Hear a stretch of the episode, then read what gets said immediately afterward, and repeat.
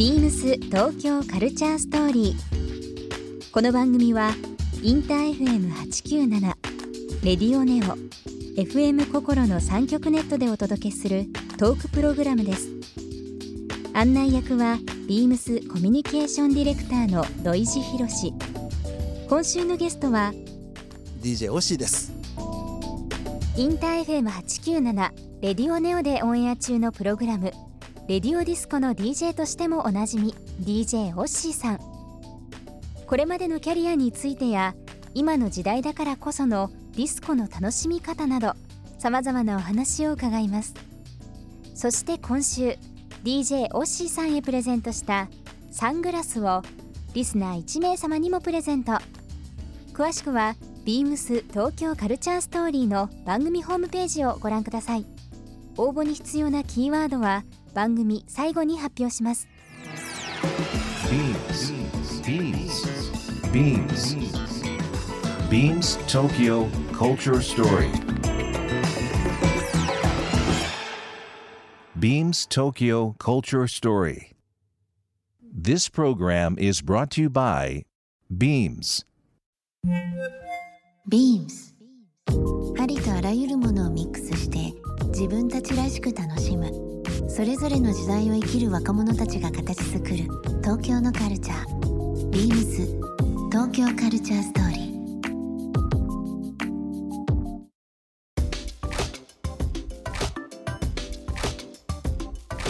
あの今活動としてまあラジオはもちろんですけどもテレビ、えーあとはですねディスコ。本当にまあ高齢者向けにされたりはもちろんなんですけど、まあ品川プリンスですとかいろんなところですね。東京スカイツリー。あと東京タワー、まあ、いろんなこの間幕張のイベント。あえーねチャカカントの イベントもありましたけども。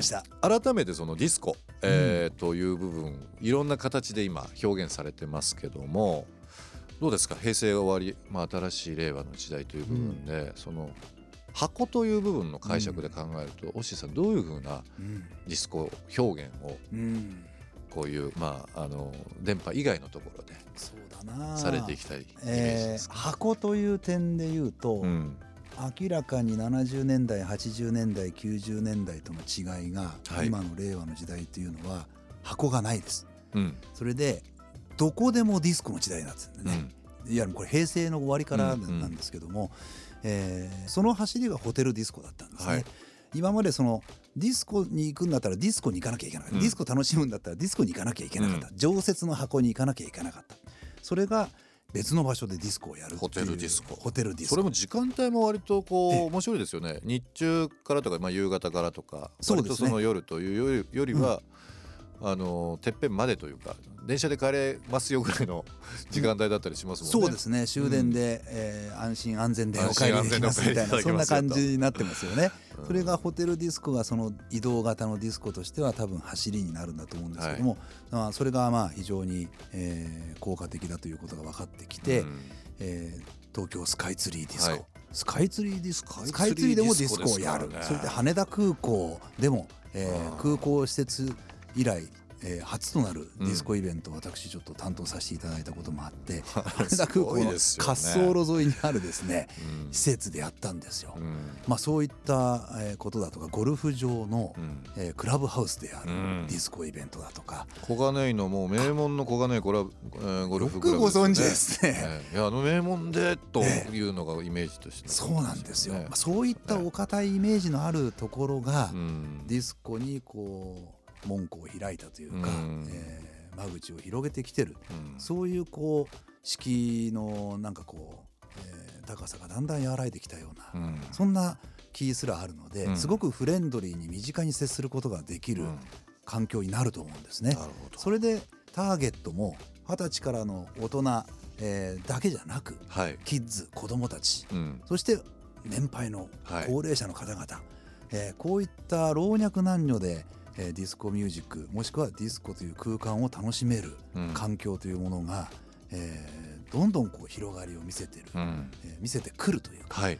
そういう時代に、えーなろうかというふうに私は、えー願ってますので、なんか確実にそうなってるような気がするんですよ。いやでも本当そうですよね、うん。時代的にもそうですしまああの変に線引きするわけではないですけどなんか令和って本当に平成とはちょっと違う、うん。なんか今大石さんお話しいただいたような音楽の聴き方も何かこう家族とか、まあ、友達も含めた部分で過ごす時間のことっていうのはもっとよりなんかこう密に優しく、そうです。安全にというような時代になってほしいっていう気持ちも含めてですけどねなんかあるような気もしますけどね。ビームス東京カルチャーストーリー、えーここで一曲。今日は DJ オッシーさんの方にセレクトをしていただいております。曲のご紹介の方お願いします、ありがとうございます。それではですねここでご紹介するのはマイケル・ジャクソンで「オフ・ザ・ウォール」のアルバムの中からのタイトルトラックの「オフ・ザ・ウォール」ご紹介したいと思います。今年でマイケル・ジャクソンが没後10年の年。もう10年ですか。なんですよね、えーそんなマイケル・ジャクソン私はまあディスコ、えーヒストリーを、えー振り返った中でも今一番好きなアーティストうんだと思うんですねその一番好きなアーティストマイケル・ジャクソンの作品の中でも、えーこのアルバム「オフ・ザ・ウォール」が一番好きなんです、うん。そのこの「オフ・ザ・ウォール」というアルバムは1979年から80年にかけて制作されたアルバムなんですけどもあのクインシー・ジョーンズとロッド・テンパートンコンビとの出会いによってマイケルの作風がガラッと変わったターニングポイントの作品ですよね。それまで、えーアフロソウルそういった、えーサウンドがすごく主流だった60年代70年代のなんかいわゆる泥臭い土臭い、えーそういったソウルミュージックが一気にコンテンポラリーというか、えー品格のある、えーソウルロックというかですね、えーコンテンポラリーサウンドの誕生にこう結びついた、えー記念すべきアルバムだったと思います、えーその中でもこのタイトルトラックの「オフ・ザ・オール」というのはとびっきりの大ヒットサウンドじゃないんですけども、ある意味ディスコならではのうん。熱狂して踊った人たちが多かった、えーディスコヒットだと私は思ってます、まあ、そんなところでこの曲をぜひ、えーご紹介したいなというふうに思ってます。すごくこの時代の流れで嬉しかったのは、うん。そのまず RADIO DISCO が誕生した2012年に、うん。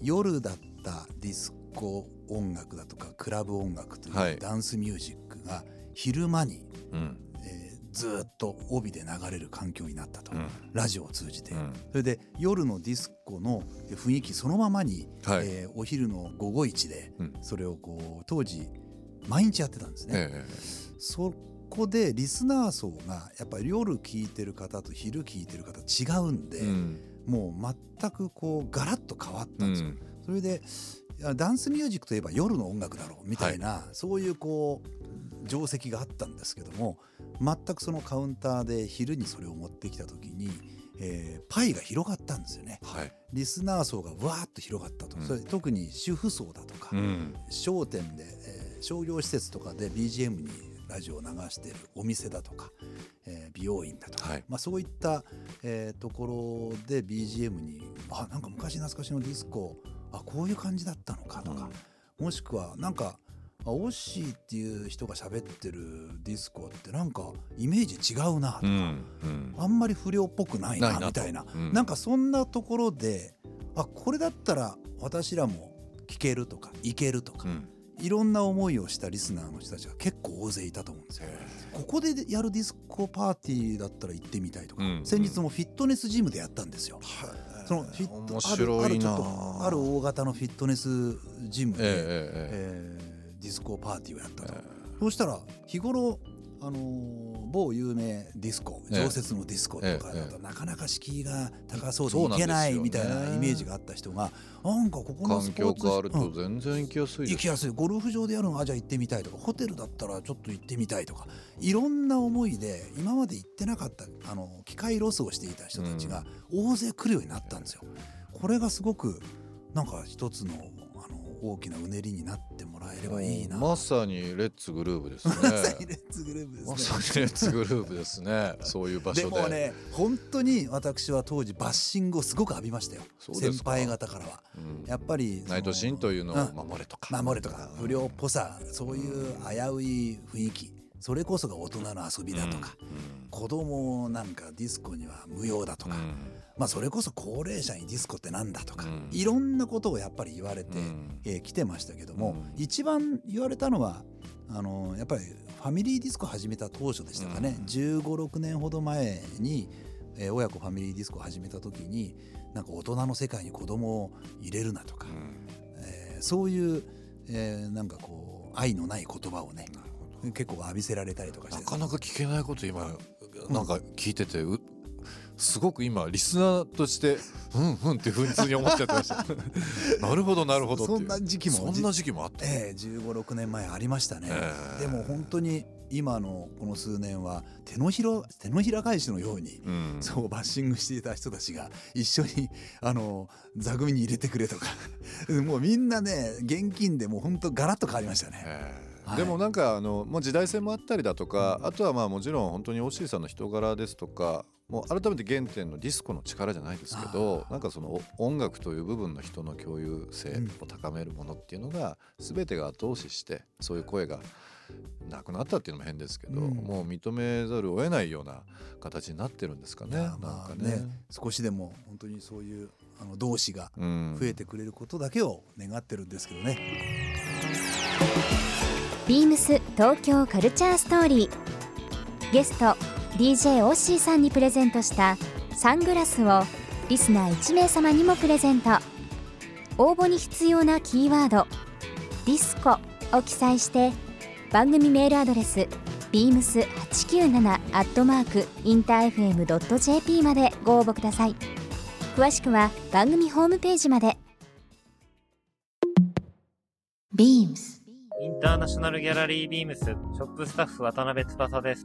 インターナショナルギャラリービームスで取り扱いしておりますペニカでは8月9日金曜日から8月18日日曜日まで親井工芸セレクトの器とペニカが提案する布の製品を合わせた夏の暮らしを提案します。ぜひ店頭に足をお運びください。BEAMS 東京カルチャーストーリー Beams Tokyo Culture Story. This program was brought to you by Beams.